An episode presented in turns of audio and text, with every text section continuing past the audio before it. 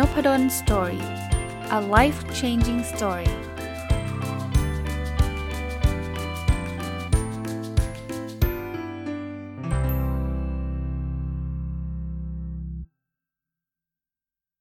สวัสดีครับ ยินดีต้อนรับเข้าสู่นพดล story podcast นะครับ วันนี้ก็เป็นอีกหนึ่ง episode เนี่ยที่ผมมีความตั้งใจมาสักระยะหนึ่งแล้วนะครับ ถ้าใครติดตามนพดล story podcast มาโดยตลอดเนี่ย ก็น่าจะพอทราบนะว่าคุณพ่อผมก็เป็นอัลไซเมอร์นะครับแล้วคนหนึ่งที่ผมเป็นที่ปรึกษาผมมาโดยตลอดนะจริงๆก็คือ วันนี้อยากจะให้พบกับคุณพิชยนันวัฒนวิทูกูลนะครับ หรือผมเรียกว่าคุณพีชนะครับ คุณพีชเนี่ยจริง ๆ เป็นเราเจอกันตอนที่เรียน MBA นะคุณพีชก็จบจบที่เดียวกันนะจบที่เดียวกันกับผมนี่แหละนะครับ ที่วิศวะที่จุฬาแล้วก็มาเรียน MBA เจอกันตอนตอนนั้น แต่ว่าหลังจากนั้นเนี่ยอพอจบไปแล้วเนี่ยหลังจากมีอยู่วันหนึ่งนะที่ผม ได้มีโอกาสเข้าไปในในเพจอันหนึ่งก็เป็นเรื่องของผู้ป่วยสมองเสื่อมเนี่ย ก็เข้าไปไลฟ์นะ คุณพีชก็เลย inbox มาบอกว่าเห็นอาจารย์มาไลฟ์เกิดอะไรขึ้นก็เลยเล่าให้ฟังเรื่องคุณพ่อนะครับ ก็เกริ่นมาซะนานเลยครับ ก่อนอื่นก็สวัสดีคุณพีชครับ สวัสดีค่ะจะสวัสดีค่ะทุกท่านนะคะค่ะ ก็เริ่มต้นนี้เลยครับ เล่าที่มาที่ไปสักนิดหนึ่งครับ คุณพีชจบทางด้านวิศวะมา แล้วก็มา MBA แล้วจับพลัดจับผลูไปไปไปกลายเป็นผู้เชี่ยวชาญ หรือกลายเป็นคนที่ทำงานใน field นี้ที่เกี่ยวข้องกับผู้ป่วยสมองเสื่อมได้ยังไงอะครับเหตุก็คือคุณแม่เนี่ยแหละค่ะไม่สบายนะคะตั้งแต่คุณแม่ไม่สบายที่จริงมันก็มี progress ของโรคโชคดีอย่างหนึ่งว่าพี่เนี่ยเจอตอนที่คุณแม่น่าจะเริ่มเป็น คิดว่าน่าจะเริ่มเป็น เพราะว่าอาการเขายังไม่ได้ถึงขั้นหลงลืมอะไรเยอะๆค่ะ แค่ว่าเรารู้สึกว่าเขาไม่ใช่คนเดิมที่เขาเคยเป็น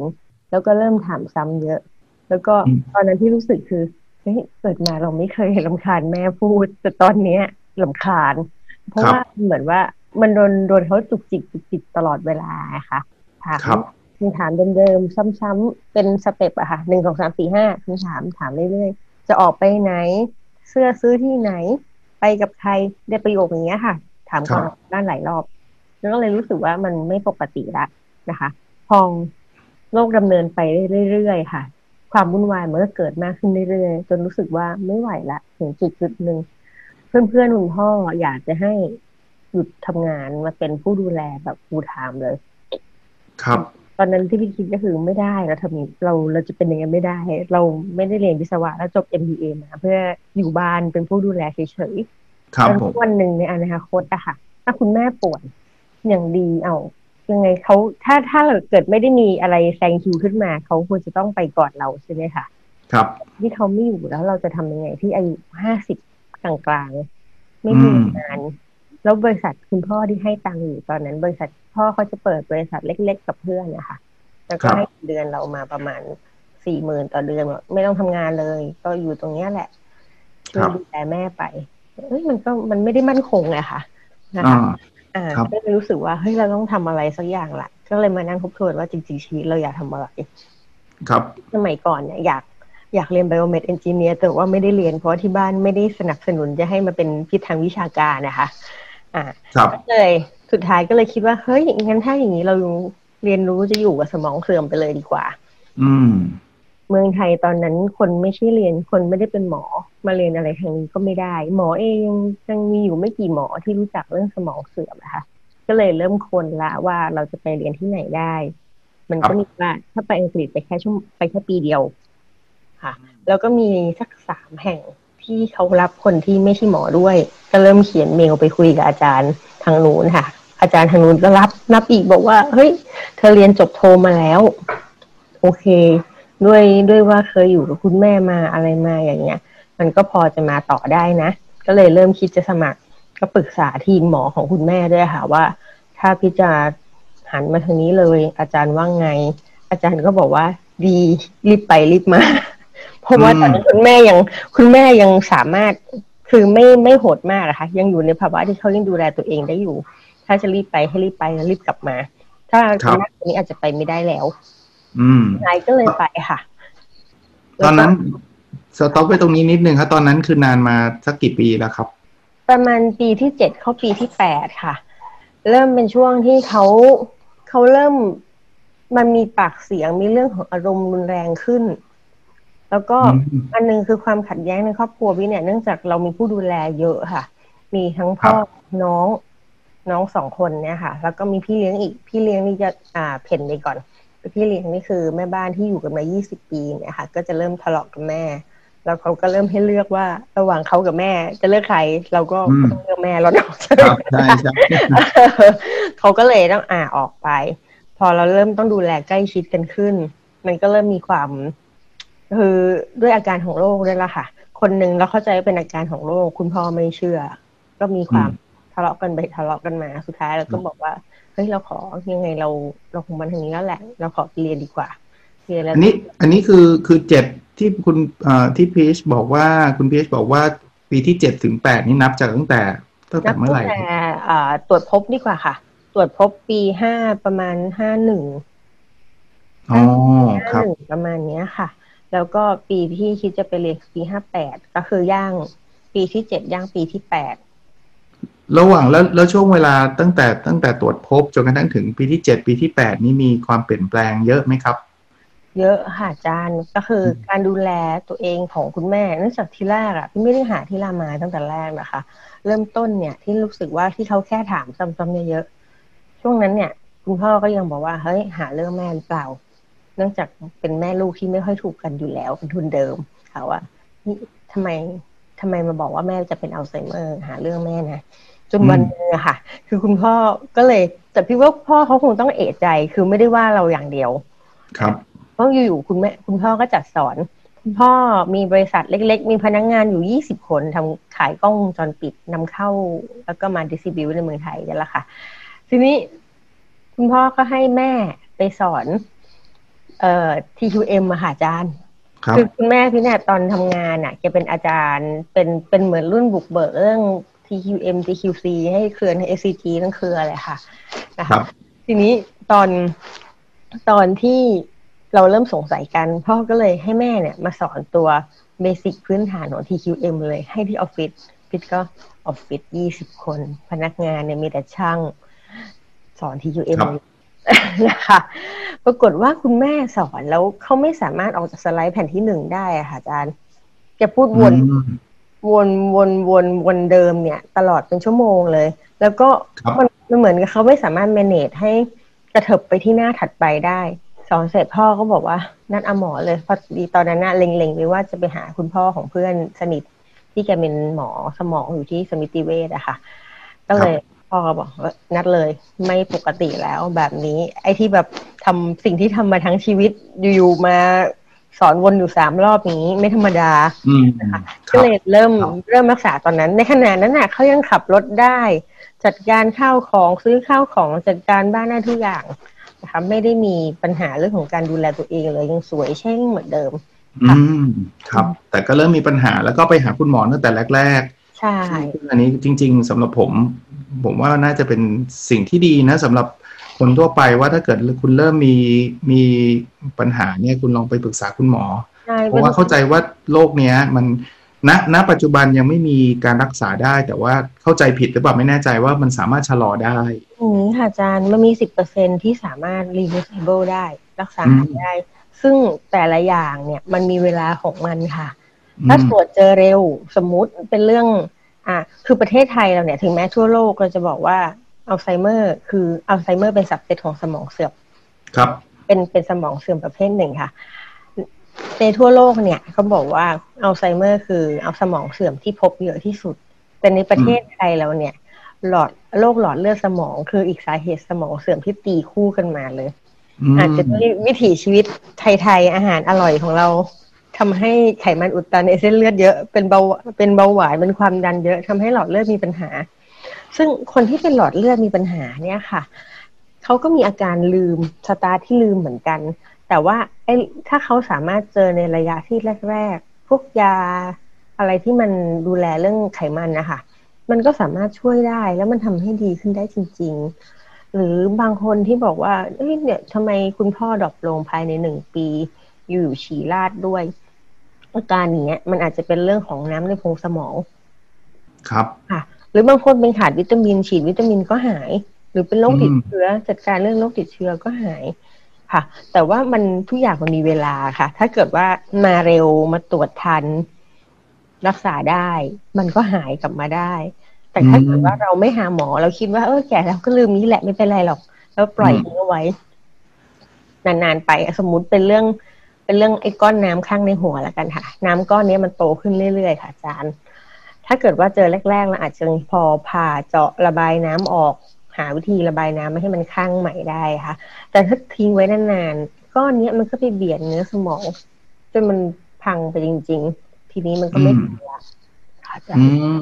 ดังนั้นการตรวจเร็วรู้ว่าป่วยเร็วเนี่ยสำคัญที่สุดเลยก็ว่าได้ค่ะ ครับ ก็รีบไปตรวจแล้วถ้าคุณหมอเขาก็วินิจฉัยว่าอาจจะเป็นอัลไซเมอร์ หรืออาจจะเป็นโรคหลอดเลือดหรืออะไรก็แล้วแต่ แล้วก็ต้องรีบรักษา ตามอาการ เราเรามีเรื่องของอาการนี่ค่ะอาจารย์เรามีเรื่องของอาการเขาเรียกว่าความความทรงจำบกพร่องเขาเรียก cognitive impairment นะนะคะ my cognitive impairment ภาษาหมอเขาเรียก MCI ค่ะ อันนี้ตอนหลังในในประมาณปีที่แล้วเนี่ยมันมีผลวิจัยออกมาเยอะค่ะ สมัยก่อนเราเชื่อว่าคนที่เป็น mild cognitive impairment สุดท้ายเนี่ยจะต้องจบที่สมองเสื่อมที่อัลไซเมอร์ทุกคน แต่ว่าปีก่อนเนี่ยมันเริ่มมี paper ออกมาว่า คนที่เป็น mild cognitive impairment เนี่ยไม่ใช่ทุกคนจะต้องจบที่อัลไซเมอร์ ถ้าคุณได้รับการกระตุ้นสมองการดูแลเรื่องสมองที่ดี คุณอาจจะจำได้ไม่ดีเท่าคนรุ่นเดียวกัน แต่มันก็เทรนให้มันอยู่อย่างเงี้ยไปเรื่อยๆอะค่ะได้ไม่ตกตกลงมา ตรงนี้ยิ่งสำคัญเนี่ยแหละค่ะว่าถ้าคุณเจอที่ตรงนี้พอดีอะแล้วคุณมา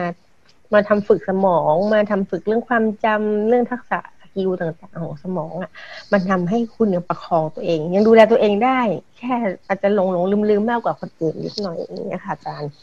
โอ้พอยนี้พอยนี้ผมว่าสำคัญมากโดยเฉพาะประเทศเราที่กำลังเข้าสู่ ไม่ใช่เข้าสู่สิมันเข้าไปแล้วนะครับ สังคมผู้สูงอายุนะครับ เพราะว่าบางคนก็ผมว่าคนไทยหลายคนก็คิดว่าเอ้ยแกแล้วก็หลงลืมเนี่ยผมว่าคำนี้นี่จริง ๆ มันมันน่าเสียดายไงครับ ทั้งทั้งที่หลายอย่างเนี่ยมันประคองไปได้หรือว่า แม้กระทั่งมันจะทำไม่ได้ไม่ได้ทำให้ไปอยู่สู่สเตจที่มันมันลำบากอะ่ะก็ก็น่าจะต้องรีบไปหาคุณหมอแล้วก็รักษาหรือจัดการอย่างน้อยๆก็อย่างที่ที่คุณพีชพูดเมื่อกี้ครับว่ามันก็โกออนไปได้ มันอาจจะไม่ได้หลงลืมอะไรมากนิดหน่อย อาจจะไม่เท่ากับคนอื่น แต่ว่ามันก็ใช้ชีวิตประจำวันไปได้นะครับใช่ค่ะคุณคุณไม่ไปไปเรียนมาแล้วกลับมาก็มาทำงานทางด้านนี้เลยไหมฮะ ค่ะก็กลับมาเนื่องจากตอนไปก็คือทางทีมหมอของคุณแม่ก็สนับสนุนเต็มที่อะค่ะ ว่าให้ไปแล้วกลับมาก็ยังไงเราก็ต้องกลับมาทำงานกับเขาอะค่ะ แล้วก็อันหนึ่งทีมเนี้ยก็ทีมนิรามาเนี่ยที่ว่าก็คือเป็นหนึ่งในหนึ่งในเดอะเบสของประเทศไทยเรื่องสมองเสื่อมแล้วแหละ เราก็เลยมาอยู่ช่วยกับมาช่วยที่คืออยู่จะเข้ามารามาก็ไม่ใช่เนาะค่ะ แต่ก็คือก็เลยเข้ามาช่วยอาจารย์สิรินทร์สอนสิริการค่ะ ที่สมาคมผู้ดูแลผู้ป่วยสมองเสื่อมก่อน นะคะสมาคมนี้ก็คือสมาคมที่เรียกอะไรวะเรียกว่าอะไรดี เราไม่ใช่สมาคมของหมอค่ะ เป็นสมาคมที่ตั้งโดยหมอ แต่ว่าเราจะเน้นเป็น voice เป็นเสียงของผู้ดูแลและผู้ป่วยของประเทศไทยบทบาทผู้ป่วยยังไม่เยอะเท่าไหร่ คือสมาคมนี้ค่ะ เป็นสมาคมลูกที่ connect กับตัว Alzheimer Disease International เอ่อเป็นเป็น global ค่ะ เป็นระดับโลก เรามีสมาชิกร้อยประเทศแล้วค่ะอ่า เขาพยายามจะทำให้คนที่มีภาวะสมองเสื่อมตัวผู้ป่วยเองเนี่ยเรียกมีสิทธิ์มีเสียง อาจารย์ดีหลิวกินข้าวค่ะได้ครับได้เลยครับค่ะ ก็คือตรงทำให้ให้เห็นว่า เอ่อตัวผู้ป่วยเองเนี่ย คือการที่คนเรามีภาวะสมองเสื่อม เราไม่ใช่ว่าพรุ่งนี้เราลืมทุกอย่างใช่ไหมคะเราเป็นอัลไซเมอร์เราไม่ได้พรุ่งนี้เราจะ disable นอนเป็นผักติดเตียงไปเลย เรายังมีเวลาที่จะใช้ชีวิตอีกนานเลย แล้วแต่ว่าสิ่งที่เกิดขึ้นทั่วโลกก็คือหลาย ๆ คนแบบพอรู้ว่าเพื่อนร่วมงานหรือว่ารู้ว่าคนคนนี้ป่วย เราปฏิบัติเขาเหมือนว่าเขาเป็นคนไร้ความสามารถไปเรียบร้อยแล้ว อืม ซึ่งตรงนี้มันเขาคนป่วยเขาไม่โอเคอะค่ะเขารู้สึกว่าเฮ้ยมันไม่ใช่ ชีวิตเขาไม่ได้สิ้นทันทีที่ถูกตรวจเจอแล้วเขายังคงทำอะไรได้หลาย ๆ อย่างอยู่ค่ะอันนี้คือคือพอยต์ของต่างประเทศที่พยายามจะผลักดันให้ ให้สังคมเห็นว่าเฮ้ยคนที่เขาถึงจะเขาจะเป็นสมองเสื่อมอะเขาไม่ได้เป็นตัวประหลาดไม่ได้พิการ คือเขาเรียกเป็นเหมือนเขาก็ป่วยเป็นโรคโรคหนึ่งเหมือนคนเป็นเบาหวานความดันเขายังคงสามารถทำอะไรหลาย ๆ อย่างได้ด้วยตัวเขาเอง หรืออาจจะต้องมีคนช่วยนิดหน่อย ไปอีกพักใหญ่ ๆ เลย จนกระทั่งถึงวันที่เขาไม่ไหวแล้ว อันนั้นอาจจะไปอยู่ศูนย์หรืออะไรก็ว่าไปค่ะ ซึ่งมันอาจจะกินเวลาเป็นสิบปีเลยก็ได้ค่ะค่ะ ทีนี้ส่วนของเมืองไทยเนี่ย เนื่องจาก ผู้ป่วยส่วนมากยังไม่ได้มันมีเรื่องของความอับอายเรื่องของการที่ญาติไม่อยากยังค่อนข้างไม่อยากจะเปิดเผยว่าเราดูแลคนป่วยอยู่ คนที่เป็นเรื่องของอัลไซเมอร์อะไรอย่างนี้อยู่ รวมถึงกลัวเรื่องของพฤติกรรม กลัวถูกมาหลอกกลัวอะไรอย่างมากๆอันนี้ค่ะ มันก็เลยทำให้ประเทศไทยเราอะยังค่อนข้างเน้นที่ผู้ดูแลมากกว่า เพราะผู้ดูแลคือคนที่เขาเรียกว่าเป็นเป็นเหมือนผู้ป่วยแอบแฝงอะค่ะ ความเครียดที่เขาได้รับจากการดูแลเอ่อปัญหาต่างๆ ที่รุมเร้าหลาย ๆ อย่างหลาย ๆ คนนะคะอาจจะต้องอย่างพี่นี่พี่ยังหนีไม่ยอมไม่ยอมตกงาน คือไม่ยอมไม่ทำงาน มีบ้านเยอะมากที่ว่าเรียกว่าเป็นแบบเหมือนเป็นเจเนอเรลเป็นความคิดพื้นฐานของคนบ้านเราเลยว่า สุดท้ายถ้าพ่อแม่ดูแลตัวเองไม่ได้ ลูกจะต้องลาออกจากงานมาดูแลพ่อแม่เต็มเวลา ครับ ทีนี้คนที่ลาออกอะ ไม่ใช่ตาสีตาสาลาออกมาค่ะก็มีอาจารย์มหาลัยเหมือนอาจารย์เนี้ยค่ะ เป็นศาสตราจารย์มันเลยแต่ว่าสุดท้ายเขาลาออกมาบอกว่ามาดูแม่เต็มเวลา คนที่ทำงานคือเขาคิดว่าเงินเก็บที่เขาสะสมมาในชีวิตเพียงพอละเขาโอเคแต่ที่เหลือเขาดูแลพ่อแม่ตอบแทนบุญคุณเขามาเป็นผู้ดูแล full-time แต่ความที่กลายมาเป็น full-time อยู่บ้านดูแลคนป่วยที่มี เรื่องของอารมณ์ เรื่องความจำเรื่องความรู้คิดเนี่ยค่ะมันไม่ได้ง่ายอะค่ะ ใช่ครับ มันมีเรื่องความเครียดตามมาด้วย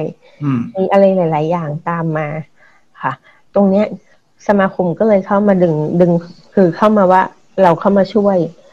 เริ่มจากการเป็นกลุ่มกลุ่มสนับสนุนเขาเรียกว่ากลุ่มเพื่อนช่วยเพื่อนของรามาก่อน เพราะว่าอาจารย์ที่เริ่มโครงการอาจารย์สิรินทร์ก็เป็นอาจารย์ที่รามาใช่ไหมคะง่ายที่สุดก็คือเราเริ่มจากรามา คือเราก็เน้นไปที่ผู้ดูแลก่อน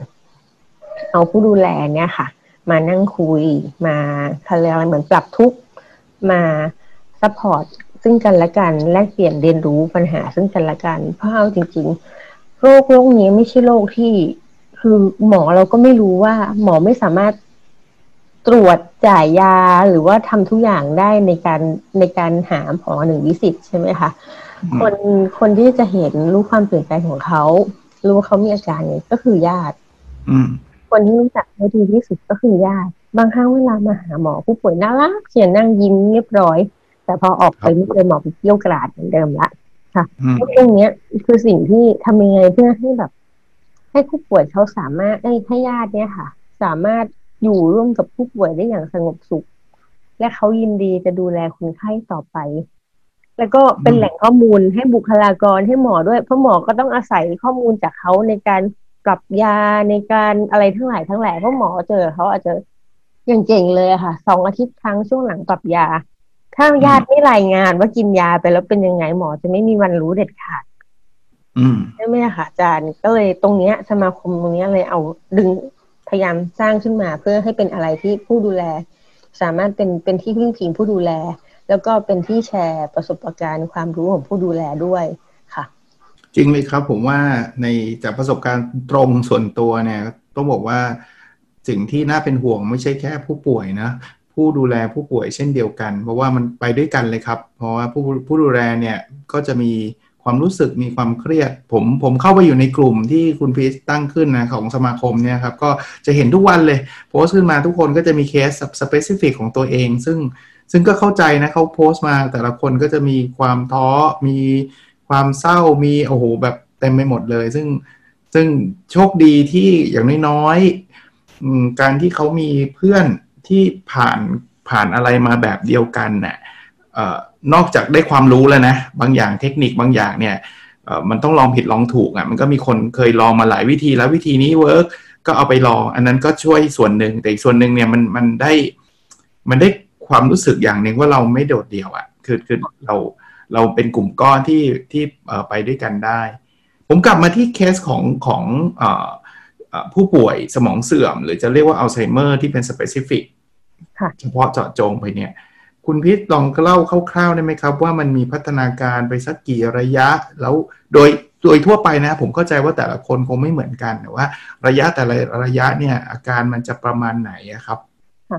ถ้าทางวิชาการนะคะอาจารย์ส่วนมากเขาจะบอกว่าอัลไซเมอร์เนี่ย ผู้ป่วยของฝรั่งนะคะ จะมีอายุยืนถามว่าตรวจพบแล้วจะอยู่ได้อีกกี่ปี เขาจะบอกว่าอยู่ประมาณเจ็ดถึงสิบปีค่ะ แล้วสำหรับการแต่ปรากฏว่าที่เมืองไทยเนี่ยค่ะ จากการดูแลของผู้ดูแลเราทั้งหลายสิบปีนี่เด็กๆทั้งนั้นเลยค่ะ ที่ไปเจอตอนนี้คือสิบกว่า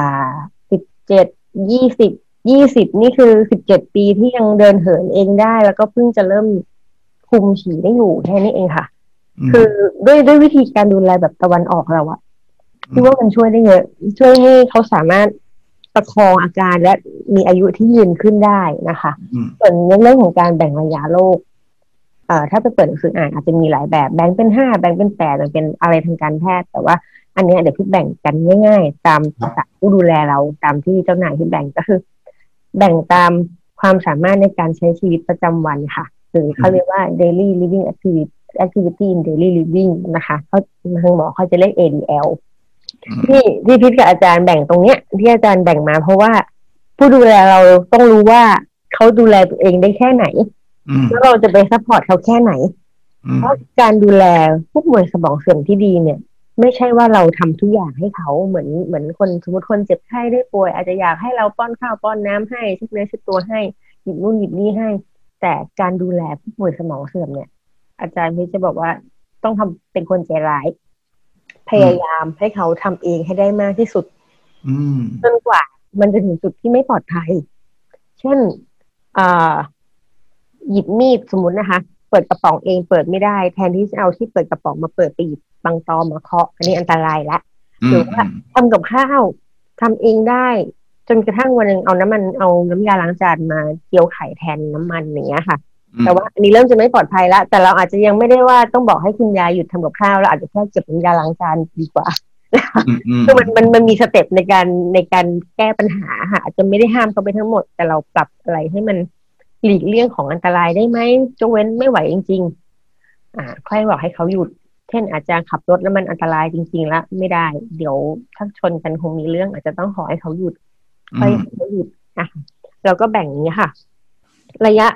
แรกระยะไมล์ไมล์ดิเมนเชียระยะแรกเนี่ย เราจะมองที่ว่า เอ่อตัวโรคเนี่ย มันกระทบการใช้ชีวิตประจำวันของเขา การใช้ชีวิตประจำวันเนี่ย ก็คือ ไม่ได้ไม่ได้เป็นตัว ADL ทั้งหมดนะคะเอางี้เอาใหม่ดีกว่าตัว ADL ทางหมอเนี่ย มันมีสองตัว คือตัว instrument ADL ค่ะ ตัวเนี้ยคือเรื่องของการคิดเลขคิดคำนวณมันจะเป็นอะไรที่มันซับซ้อนนิดนึงนะคะ มีอยู่ห้าอย่างถ้าจะได้เดี๋ยวจะส่งให้ทีหลังคือ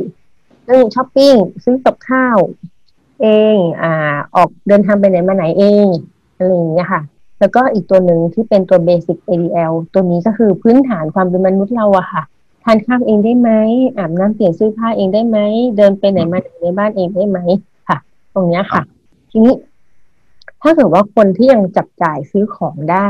แต่อย่างคุณแม่พี่เนี่ยทำงานได้ขับรถได้ แต่ไอ้ไอ้ชีวิตประจำวันเขาที่เขาเคยทำงานสอนหนังสืออะก็สอนไม่ได้แล้ว อืม มันกระทบมันคือสิ่งสมองเสื่อมตรงเนี้ยอาการสมองเสื่อมมันกระทบชีวิตของเขาเรื่องนี้ทำให้เขาไม่สามารถทำงานเดิมที่เขาเคยทำมา 20 ปีได้อ่าอันนี้เป็นคือระยะแรกนะคะ การสมมติการลืมเขายังทำอย่างอื่นซื้อข้าวของเองได้ แต่ว่าไอ้การลืมของเขาอะ่ะ มันทำให้เขาลืมไปจ่ายค่าไฟจนบ้านโดนตัดไฟไปสามรอบเนี่ย อันนี้กระทบลืมเก็บค่าเช่า เก็บค่าเช่าแล้วเก็บค่าเช่าอีก อันนี้ก็ก็มีผลใช่ไหมคะกระทบอันหนึ่งที่เป็นเป็นลักษณะเด่นของอัลไซเมอร์คือเรื่องของการหลงทาง อืมอย่างอื่นทำได้ ซื้อข้าวซื้อของได้ตามได้ตามคทีเลียของ IADL เลย แต่ออกจากบ้านไปขับรถหลงทางกลับบ้านไม่ถูก อันนี้ชีวิตมีปัญหาละ อันนี้คือเรียกว่าเป็น step ที่หนึ่งค่ะ step ที่หนึ่งเริ่มเริ่มมีผลกระทบ คือยังยังกินข้าวได้เดินเหินได้ตามปกติ แต่ว่าหลงทางหรือว่าจำอะไรไม่ค่อยได้แล้วอาการของโรคเนี่ย มันมีผลกระทบต่อการใช้ชีวิต ครับ เราไม่สามารถใช้ชีวิตแบบเดิมที่ที่เคยเป็นมาได้ ไม่ใช่ว่าจดอะไรใส่กระดาษ แล้วโอเคเห็นแล้วจำได้ นี่เห็นแล้วก็ไม่รู้ว่ามันคือแบบไม่เกี่ยวกับฉันลืมอะไรอย่างเงี้ยค่ะ อืมอืมอืมลืมจดไว้แบบเนี้ยค่ะอะไร อันนี้ก็คือเป็นช่วงระยะแรกครับนะคะพอระยะที่สองระยะที่สองเอ่อมันจะเข้ามาเริ่มของการทำกิจวัตรที่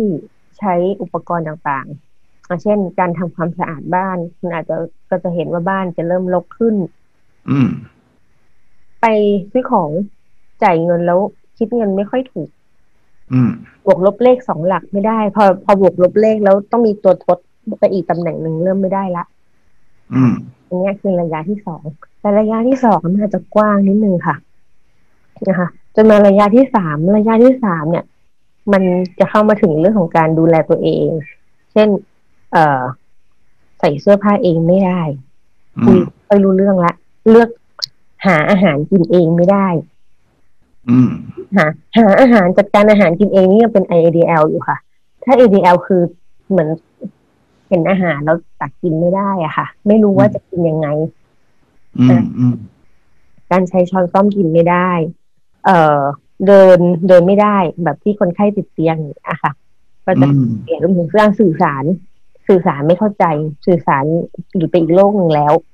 ประมาณนี้อะค่ะอืมก็เลยเราก็เลยจะแบ่งเขาเรียกว่าแบ่งตามแบ่งตามความสามารถในการใช้ชีวิตประจำวันตรงนี้ค่ะ ก็จะเป็นสามระยะสามระยะใช่ไหมครับ แต่ละระยะเนี่ยจะมีระยะเวลาโดยเฉลี่ยประมาณเท่าไหร่ หรือหรือมันแล้วแต่คนเลยครับแล้วแต่คนเลยค่ะอาจารย์อืเห็มนว่าถ้าของฝรั่งเนี่ยเขาก็บอกว่าแต่ละระยะอาจจะอยู่สองถึงสามปี รวมระยะเวลาทั้งหมดที่เจ็ดถึงสิบปี แต่พอมาเจอบ้านเราเนี่ยเรียกว่าแล้วแต่คนดูแลเลย ถ้าคนดูแลดูแลดีอยู่ได้เป็นสิบกว่าปีเกือบยี่สิบปีเลย แล้วระยะแรกระยะ ระยะที่มันที่เขายังดูแลตัวเองได้เนี่ยค่ะ จะยาวมาก อืม แต่ถ้าผู้ดูแลไม่ดี เขาจะแย่ลงสุดลงหวบห้าบแล้วไปอย่างรวดเร็ว ติดเตียงแบบอาจจะงงทะเลาะกันตีกันแล้วก็หกล้ม แล้วก็เริ่มติดเตียงแล้วจากไปด้วยอย่างอื่นอย่างรวดเร็ว ครับคำว่าดีหรือไม่ดีตรงนี้ขยายความหน่อยได้ไหมครับ ว่าประมาณไหนครับ เอ่อมันดีไม่มีสองที่มองสองด้านค่ะ มีเรื่องฟิสิกอลก็คือเรื่องความสะอาดร่างกายกินอาหารดีไหมทานครับอาหารหรือเปล่าอะไรอย่างเงี้ยค่ะคือเรื่องเรื่องโดยรวมของร่างกายนะคะ ว่า ไม่ให้เขามีไม่ให้เขาป่วยเป็นโรคอื่นมาแทรกอืมอาจารย์คือครับบางทีป่วยน่ะคือไม่ให้ไม่ให้เขาป่วยเป็นอย่างอื่นฟิสิกอลให้เขาก็ก็คือเหมือนจริง ๆ มันเหมือนการดูแลผู้สูงอายุทั่วไปแหละ คือก็คือให้คือ physical คุณต้องเฮลตี้อ่าครับ แต่ด้วยความที่เขาเป็นสมองเสื่อมอะเขามีเรื่องจิตใจด้วยครับ ถ้าเกิดว่าเราอยู่กันแบบเครียดทะเลาะกันตีกันตลอดเวลาเขาก็ไม่ให้ความร่วมมืออะไรเลยเนี่ยค่ะ อันตรงเนี้ยมันก็ยิ่งกระตุ้นทำให้โรคต่างๆของเขาอะแย่ลงเร็วขึ้น อืม ก็คือมีเรื่องการเด็ดครับประมาณนี้ค่ะอาจารย์โอ้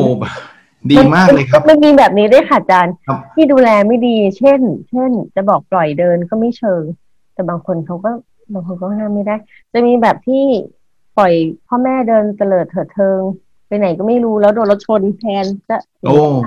แต่ครับอันเนี้ยบางคนก็ห้ามยากอย่างอย่างอย่างบางคนที่เขาเป็นแม่ค้าแล้วเขามีชีวิตอิสระมาแต่ไหนแต่ไรแล้ว แล้วลูกก็ไม่สามารถจะขังเขาไว้ในบ้านหรือว่าบอกให้เขาอยู่บ้านได้สุดท้ายพอเขาออกมาค่ะ มันก็มีโอกาสถูกรถชนถูกอุบัติเหตุอะไรอย่างอื่นทำให้ อันนั้นด้วยอืจากมไปได้ค่ะ ครับ ก็โหมันก็เป็นอะไรหลายอย่าง ผมว่าวันนี้น่าจะได้เห็นภาพใหญ่ๆนะจริงๆเรื่องเรื่องนี้ผมว่ามันมีรายละเอียดอีกเยอะเลยนะครับสำหรับคนที่ฟังอยู่ แล้วมีคุณพ่อคุณแม่หรือว่ามีญาติพี่น้องที่ดูเหมือนเข้าข่ายอย่างแรกที่อยากแนะนำก็คือไปหาคุณหมอเร็วๆหน่อยนะครับ ไปไปดูให้คุณหมอจัดการ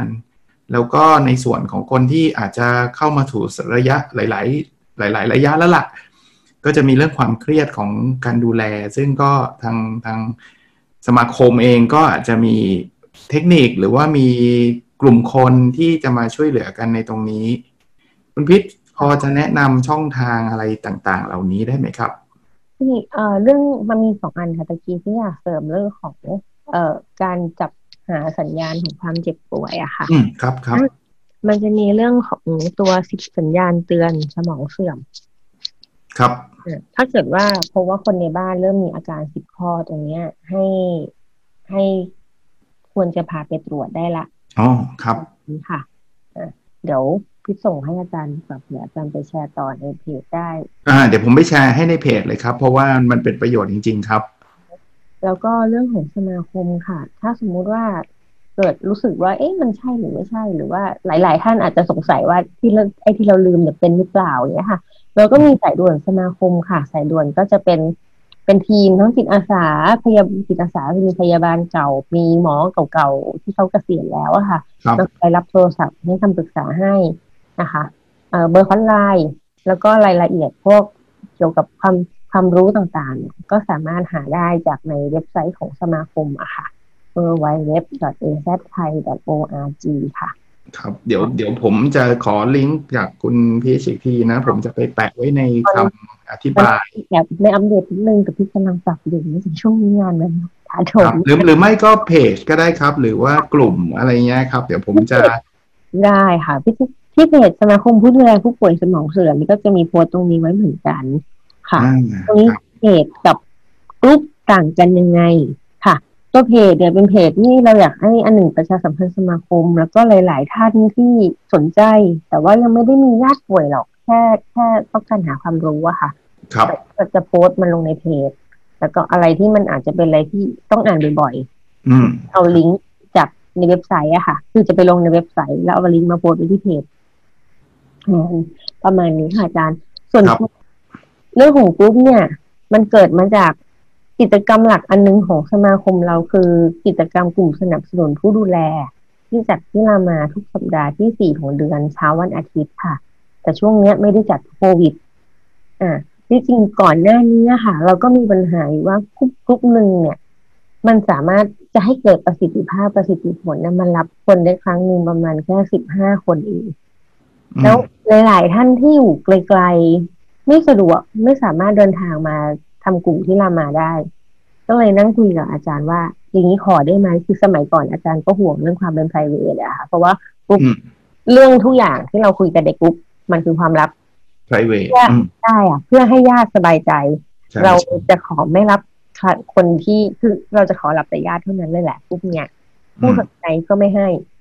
อ่าครับแม้แต่ผู้ป่วยเองเราก็ต้องคิดว่าการที่เขามานั่งในกรุ๊ปเราเนี่ยถ้าเขาอยู่ในระยะแค่เริ่มเริ่มๆแต่เขายังรับรู้ทุกอย่างได้ดีเขาต้องมาฟังอีกบ้านหนึ่งพูดเรื่องคนที่บ้านเขาที่เริ่มแย่แล้วกำลังก้าวร้าวเลยอืมตัวเขาอาจจะรู้สึกว่าเฮ้ยอีกหน่อยฉันจะต้องเป็นอย่างนั้นหรือเปล่าใช่ก็ได้หากคุณผู้ดูแลตัวตัวคนป่วยเองเราก็ยังไม่ค่อยอยากให้เข้า ยกเว้นเขาจำเป็นจริง ๆ ไม่มีคนดูที่บ้าน เราต้องมานั่งด้วย ก็ครับยอมให้เข้านะคะ ทีนี้ก็เลยเสนออาจารย์ว่าตอนเนี้ย Facebook มันสามารถทำ close group ที่เรามีคำถามคัดกรองนู่นนี่นั่น แล้วก็ระวังเรื่องเอ่อสมาชิกที่เข้ามาในกลุ่มได้ อาจารย์ก็เลยว่างั้นได้ลองทำดูนะคะก็เลยเป็นจุดเริ่มต้นของการทำกลุ่มครับในกลุ่มแอดมินก็คือมีพี่มีพี่ๆพยาบาลที่ที่เป็นพยาบาลผู้สูงอายุ เป็นลูกคนไข้ เรียกว่าเป็นลูกผู้ป่วยดีกว่านะคะครับแล้วก็มีพวกญาติญาติๆ ที่อยู่รู้จักกันมานานๆ ช่วยกันนั่งมอนิเตอร์นั่งดูอยู่ค่ะ ครับก็ดีเลยครับ เดี๋ยวผมจะอาจจะขออนุญาตเอาลิงก์ไปแปะด้วยเช่นเดียวกันครับเผื่อจะเป็นประโยชน์สำหรับคนที่อาจจะเป็นผู้ผู้เขาเรียกผู้ดูแลผู้ป่วยอยู่แล้วนะครับ หรือถ้าเกิดใครอยากจะเป็นแค่ว่าอยากได้ information ก็ไปตามที่เพจอะไรต่างๆ ซึ่งซึ่งน่าจะเป็นประโยชน์กับหลายคนครับไม่สร้างกลุ่มใหม่อีกกลุ่มหนึ่งค่ะอาจารย์ แต่ว่าอันเนี้ยยังไม่ได้เป็นที่ popular นะ เนื่องจากเนื่องจากเรามีคนที่เป็นผู้ดูแลอาชีพ แต่ครับแต่เราก็ไม่สามารถให้ผู้ดูแลอาชีพมาอยู่รวมกับญาติได้อืมของกลุ่มนี้เป็นคนที่ทำงานใกล้กันแต่อาจารย์อาจจะเข้าใจว่ามันก็มีความขัดแย้ง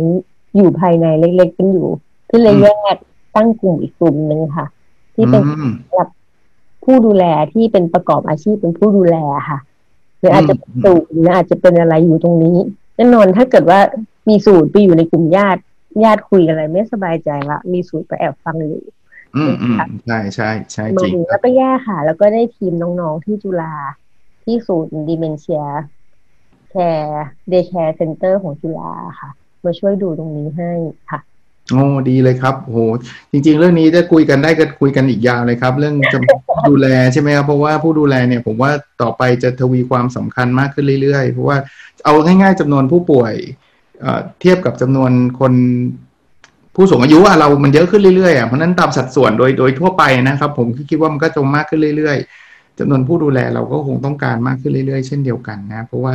ก็อย่างที่คุณพีทเล่าให้ฟังนะครับ ทุกคนนะลูกหลานเขาก็มีงานมีอะไรหลาย ๆ อย่าง แล้วบางครอบครัวก็ต้องบอกว่า เขาไม่มี luxury ขนาดที่จะลาออกมาดูแลเองได้อะคือคือเขาก็อดตายเหมือนกันอะถ้าเกิดจะต้องทำแบบนั้นอะไรเงี้ย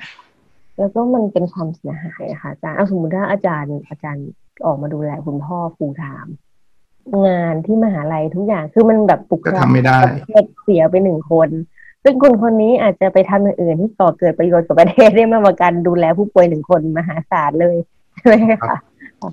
จริงมากๆเลยครับ โอ้โหสุดท้ายต้องขอบคุณคุณพีทอย่างอย่างยิ่งนะครับ ผมผมมีความตั้งใจอยู่แล้ว ว่าอยากที่จะมาแชร์เรื่องราวพวกนี้ แต่ว่าก็ต้องถามคนที่มีความรู้เนาะที่ที่ได้จะเรียกทั้งมีทั้งประสบการณ์ตรงมีทั้งความรู้แล้วก็หลาย ๆ อย่างนะครับ ก็สำหรับใครที่ฟังพอดแคสต์ episode นี้แล้วยัง อยากจะศึกษาต่อเดี๋ยวผมส่งลิงก์อยู่ใน description ไปให้นะครับ ขอบคุณคุณพีทมากนะครับขอบคุณค่ะอาจารย์ครับ สวัสดีครับ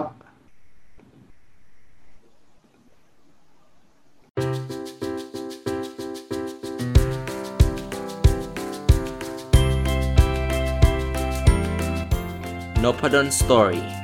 a life changing story